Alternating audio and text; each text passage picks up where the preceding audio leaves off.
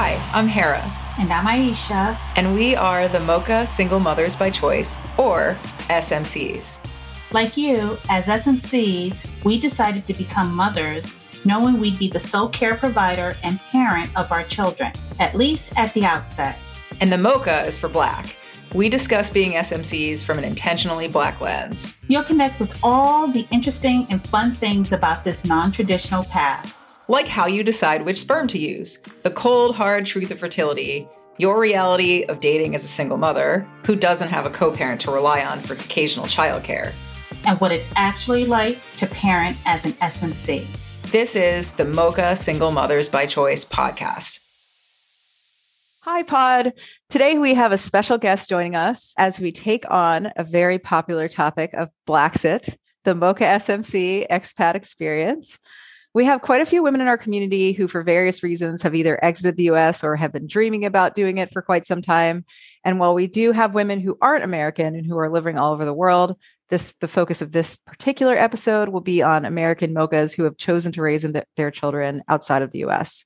So we have Mocha SMC Michelle with us today, who made the decision to raise her son outside of the US. Welcome, Michelle. Can you tell our listeners a little bit more about yourself? Thank you. Hi, everyone. My name is Michelle. I just turned 50 and um hey congratulations. thank you. It's, it's fun have, turning 50 in a pandemic but made the best of it. I have a seven year old son aiden. He just turned seven last week and we moved overseas when he was about two. When i was deciding to have aiden by myself i talked to a few friends who are in the Foreign Service, and I'm in the Foreign Service. So I work for the U.S. Agency for International Development. And they all said, You're not going to be able to afford a baby in DC. You need to move. You oh, need to wow. join the Foreign Service and you need to leave. I was like, But I don't want to leave my family. Really close to my, my family, even though they live in Michigan, we're like ridiculously close. Mm-hmm. And she says, Well, you can come back when he turns five and when he's in elementary school. But, you know, for those early days, you need the help. I said, Okay. Told my sisters, and they're like, Oh, but I don't want you to leave. You just had the baby. And I said, Well, I can't afford to stay here. And they said, Well, move to Michigan. I hmm. said, no, I'd rather be on welfare in DC than move to Michigan.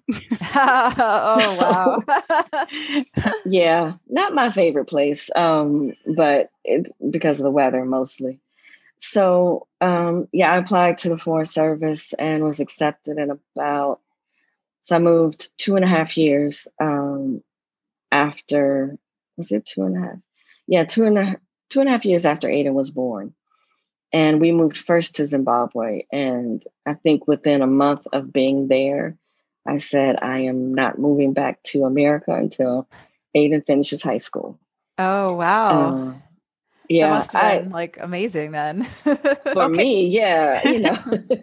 okay, so I miss you, and I agree with your sisters. Too. I'm like, don't go, and I was just really, really sad when you when you when you made the decision to leave the U.S. But I totally understood. Now I'm going to put a period on that and pin it just for now. And so, can you take us back through um, your process? So you you started out by telling your family. How did you conceive Aiden? What's your story there from the SMC journey perspective? Okay. Ooh. So it it started in therapy when I was 35, and she was and I was back and forth hemming and hawing, and my therapist said that you you have to make a decision on this. So she said by the end of the summer, this was like in May or June, May, April or May. She said by the end of the summer, you need to make a decision. So I made the decision to not do it at that time. And fast forward to when I was actually trying to conceive, I wish I had tried then.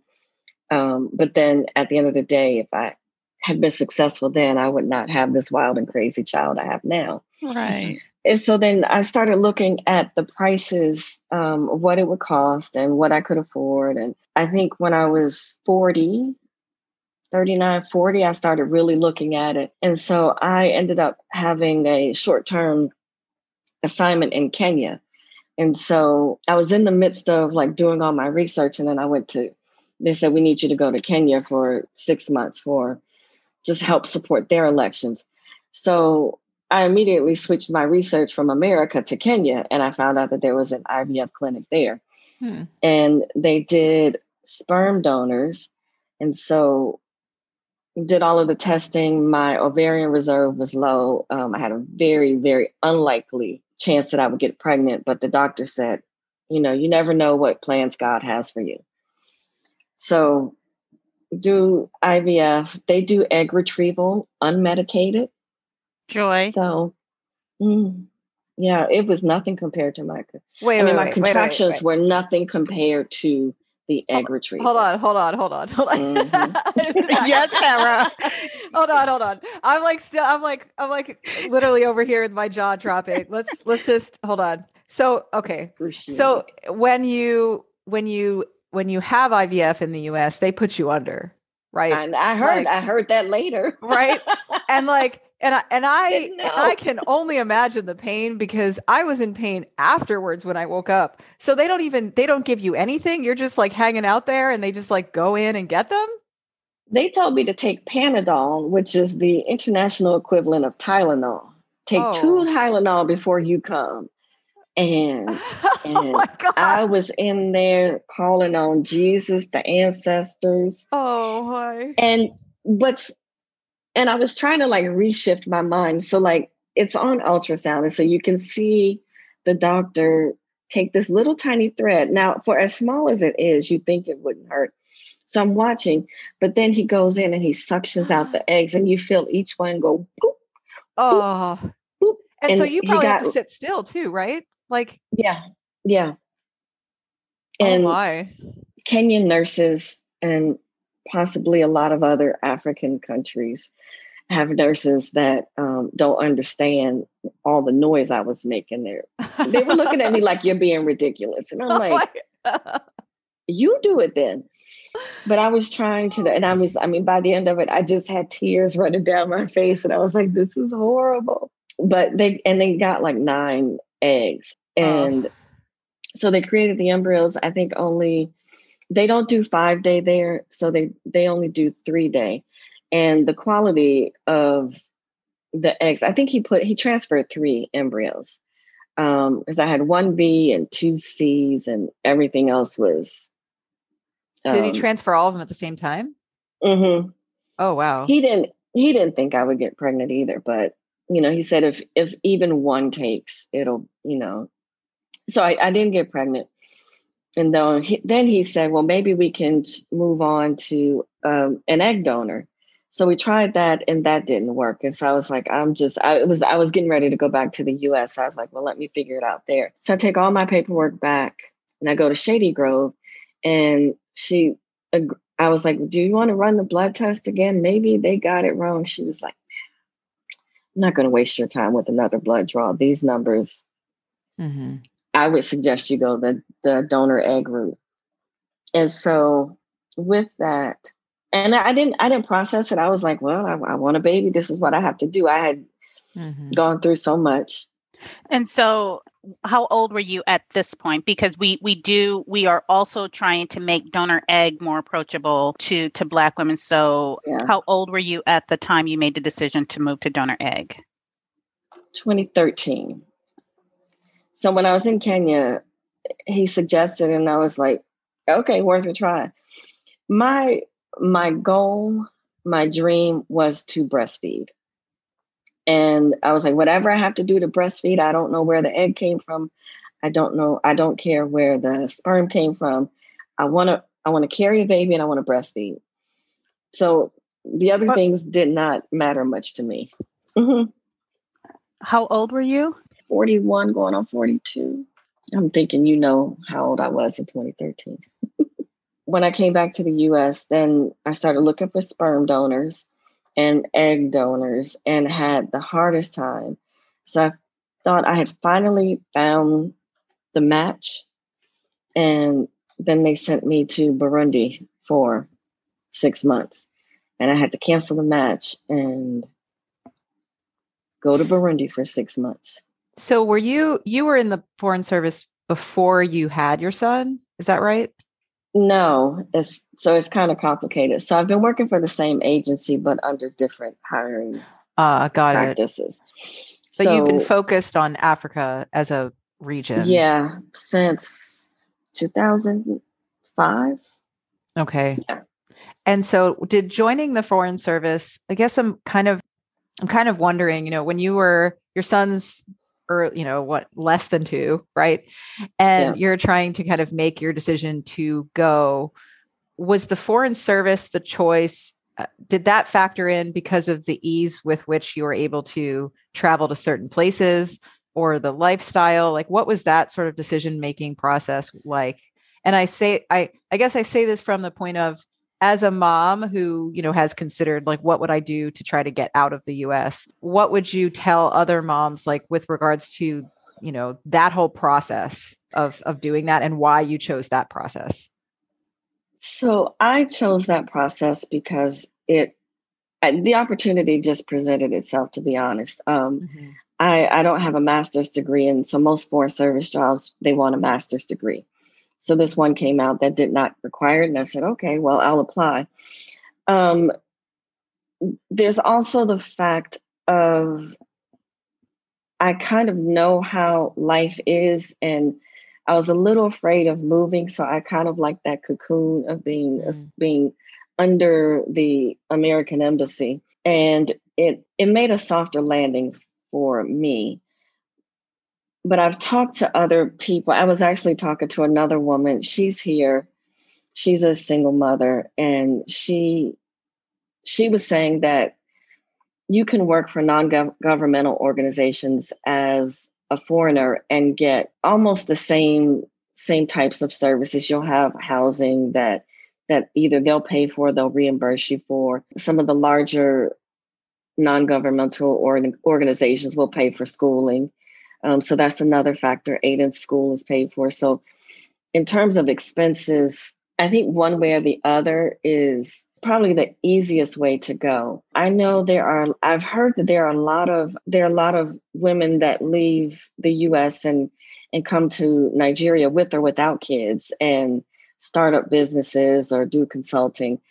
I don't know how easy it is. I mean, some countries have um, less restrictive practices for expatriates mm-hmm. um, working in the country. Others have much more restrictive practices. I know South Africa can be challenging if you want to go there and just set up a company, but if you want to work for an organization or you know there are even some international accounting firms there those are ways to do it and other place other things to think of is the cost of living the education system the likelihood of conflict or violence mm.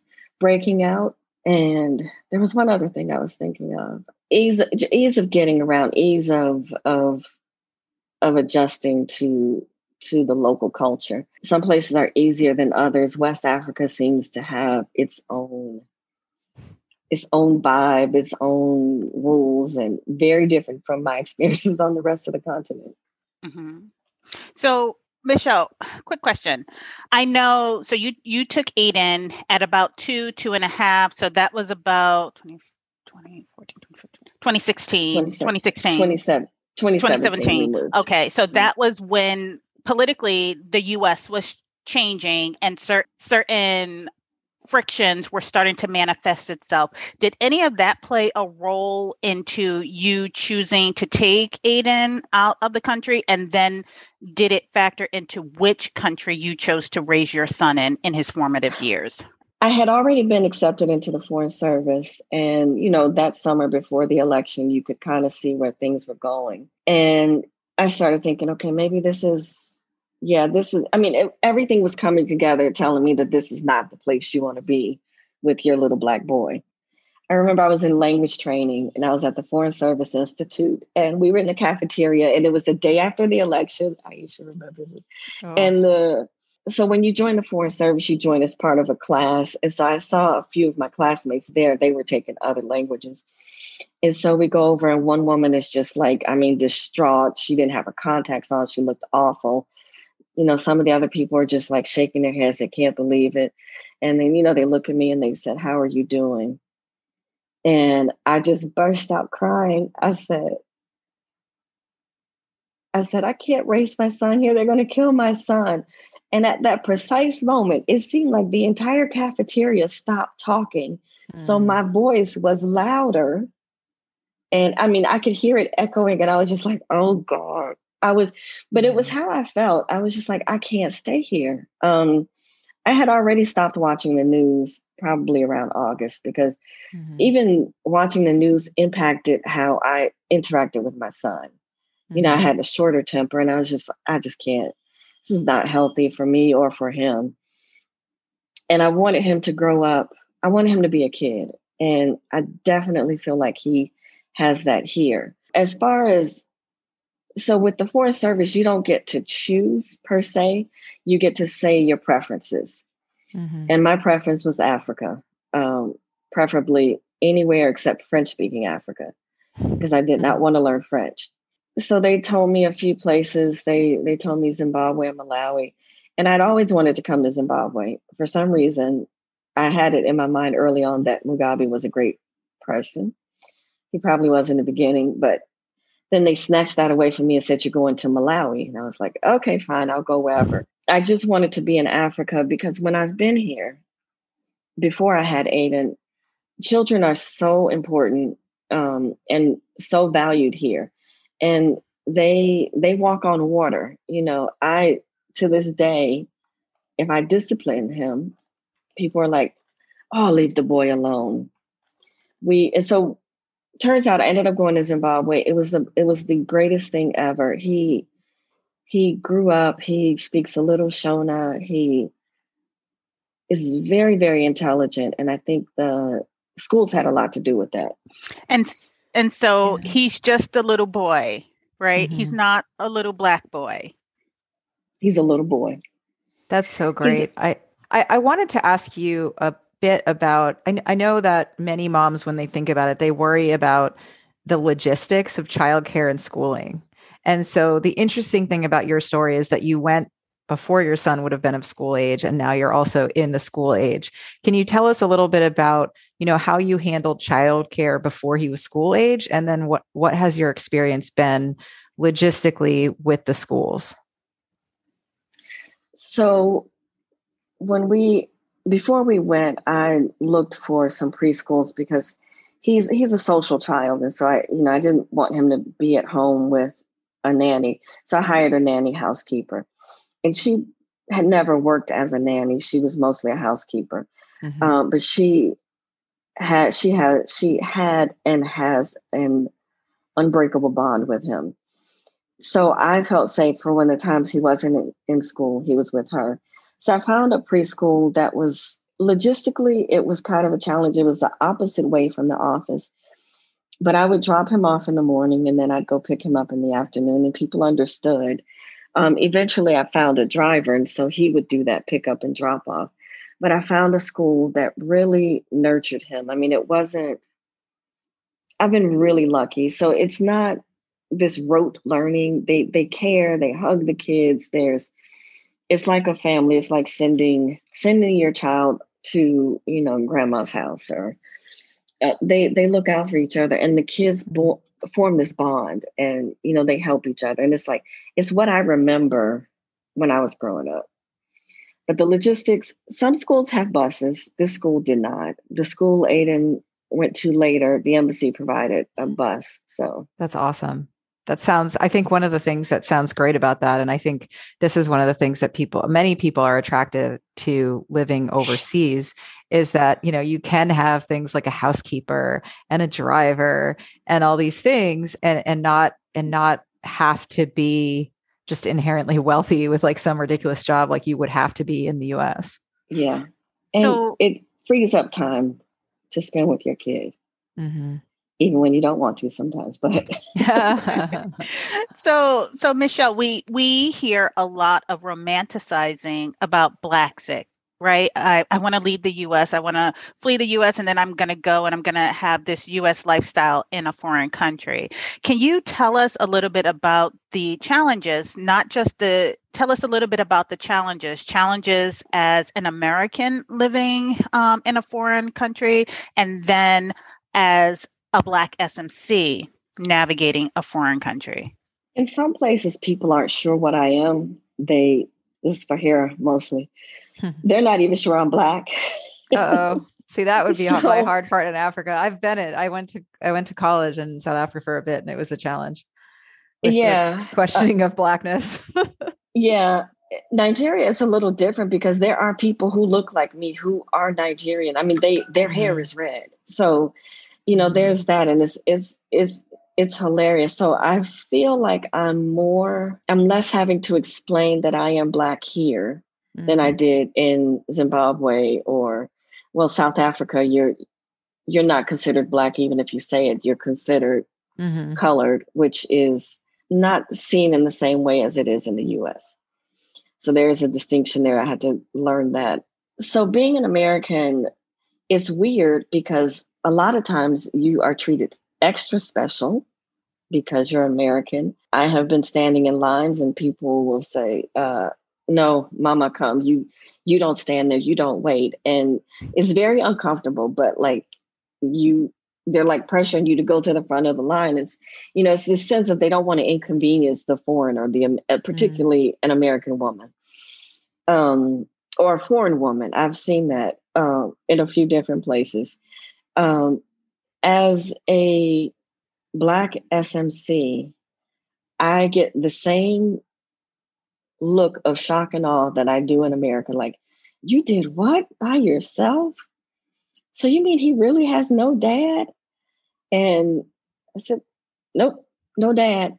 And then more and more women are starting to say, African women are starting to say, wow, maybe that's something I need to consider, which is is huge for because there is still a stigma stigma for being a single parent in Africa. And it doesn't matter how rich you are, there is still that stigma. So it's from women I get respect. From men, it's mm. oh, oh. But yeah, it's like they don't think he has a dad, right? Yeah. Well, I think I think even in the US people assume that we are making commentary on the importance of fathers when it really has nothing to do with that. And I think that's also, you know, global societies centering maleness. And so when you when you do something that does not center maleness, they automatically assume it is an attack uh, instead of just that it's a difference. I so, am not anti-man. yeah. So right? so I love, I love, men too. Yes, they serve a very important purpose purpose uh, in life. um so so I have a question, you know, considering, you know, as SMCs we talk a lot about building our village, right? And so, since many mm. of us are not male hating and understand the influence that both genders play in our children, and also just a community in raising a kid, uh, what would you say to SMCs thinking about going abroad about uh, creating your village? Because I think one of the things that's very scary for many of us is like we're mm. leaving our village here in the US, right? It, and, you know, our family, our friends, and we're going somewhere new. Uh, how, how did you create this village abroad? And and what are some of the things that you would tell women about creating that? This might sound a bit unbelievable, but it organically happens. People found out I was a single mother, and it was, Do you need help? Let me help you. I think mm-hmm. the bigger challenge was for me to say yes. Hmm. What is helpful being overseas? I mean, to be honest, Aisha was my village in DC but she was still 30 minutes away. That was mm-hmm. without traffic. There were, you know, you live in a closer proximity to people here. And particularly where I am now, there are a lot of Black American women in the embassy community. And for example, both here and when I was in Zimbabwe, when it was time for Aiden's birthday, I had a circle in Zimbabwe. My circle was diverse, Black and white women um, African uncles, eh, you know, African aunties. They, when it was time for his birthday, they knew I wanted to do it big. They're like, what can I bring? What do you need me to do? Calm down. It will be okay. When I decided at the last minute to have a party for Aiden, they were like, What do you need? I said, I don't know what I need. They said, What do you have? I said, I have meat and I have pizza.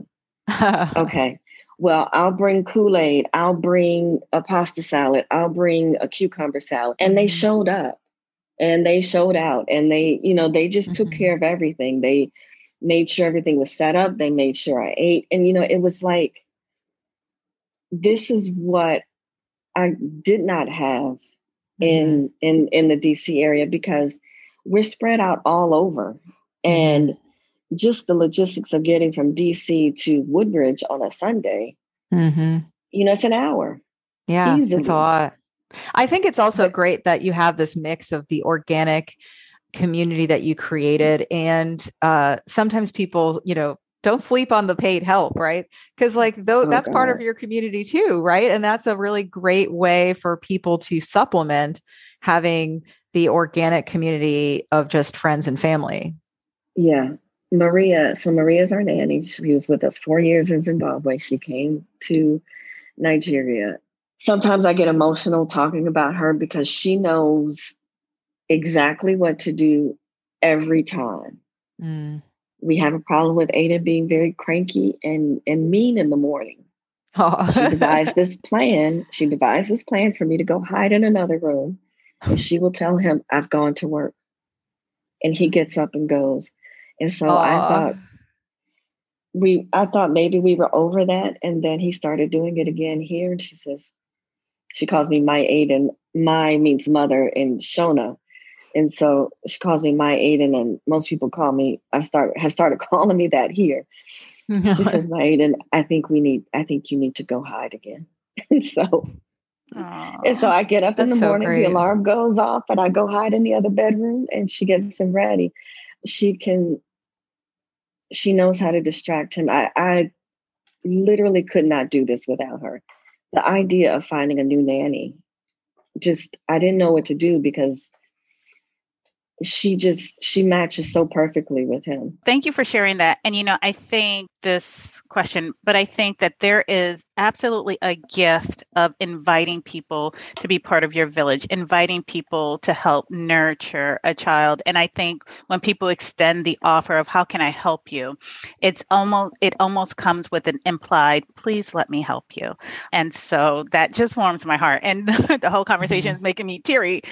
so what what bit of advice would you give to SMCs who are planning to exit the US? What are what are some things that that you wish you had known then that you know now that you can impart as some advice?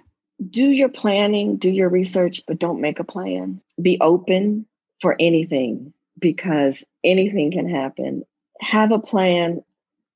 Have a plan for how you would leave if if things got dangerous in the country and you had to leave because there are times where the where the American embassy can help you where they will but they will expect you to pay mm-hmm. to be mm-hmm. flown out. So having enough money for those things, um, look at internet. How strong is the internet? Are you able to, you know, talk to people back home? It's one of the things that's important since we we go home every six months. We spend a lot of time on FaceTime or WhatsApp you know, talking to family so they see each other. So, you know, especially if you leave with a younger child and you go back, they're not afraid afraid of of grand grand and Auntie mm-hmm. Shell. You know, they know they know who you look like. Be open, be flexible. I think that's the biggest thing. Be flexible and don't have any expectations. People will help you. People will always, always, always help you in Africa. I've not had a situation where someone where I didn't stop and say, I'm lost. How do I get here? Or how do I do this? How do I fix this? That someone mm-hmm. has not, I know a guy, I know somebody. It really is. If you think about how we grew up in the US with this sense of community and the neighborhood looked out for the neighborhood, well, the neighborhood can be a whole country at times. You know, have your guard up a little bit, but let people help you. And flexibility is key. I think that's excellent advice. We always talk about, you know, how hard it is as SMCs to say yes when someone tries to help us. Because I think that as people who have even chosen this path, regardless of what your uh, what the precipitating event was before you chose this path, to have chosen this path means that you are comfortable with your independence to a degree. And so I think yeah. in general, it is hard for us to accept that. So I, I really love how you have uh, explained that you know just even allowing that help to occur has really helped you adjust and your son adjust to, to life abroad. Well, thank you so much, Michelle, for uh, helping us through this very exciting topic. We hope that it has inspired other SMCs to strongly consider this path. And if you are already considering it, I hope this allows you to take that extra leap that you need to actually make it happen. Thank you so much. Well, Pod, thank you so much for taking the time to listen. If you like what you heard, share us with your girlfriends. We'd love to hear your thoughts. So tell us what you thought of this episode on social media.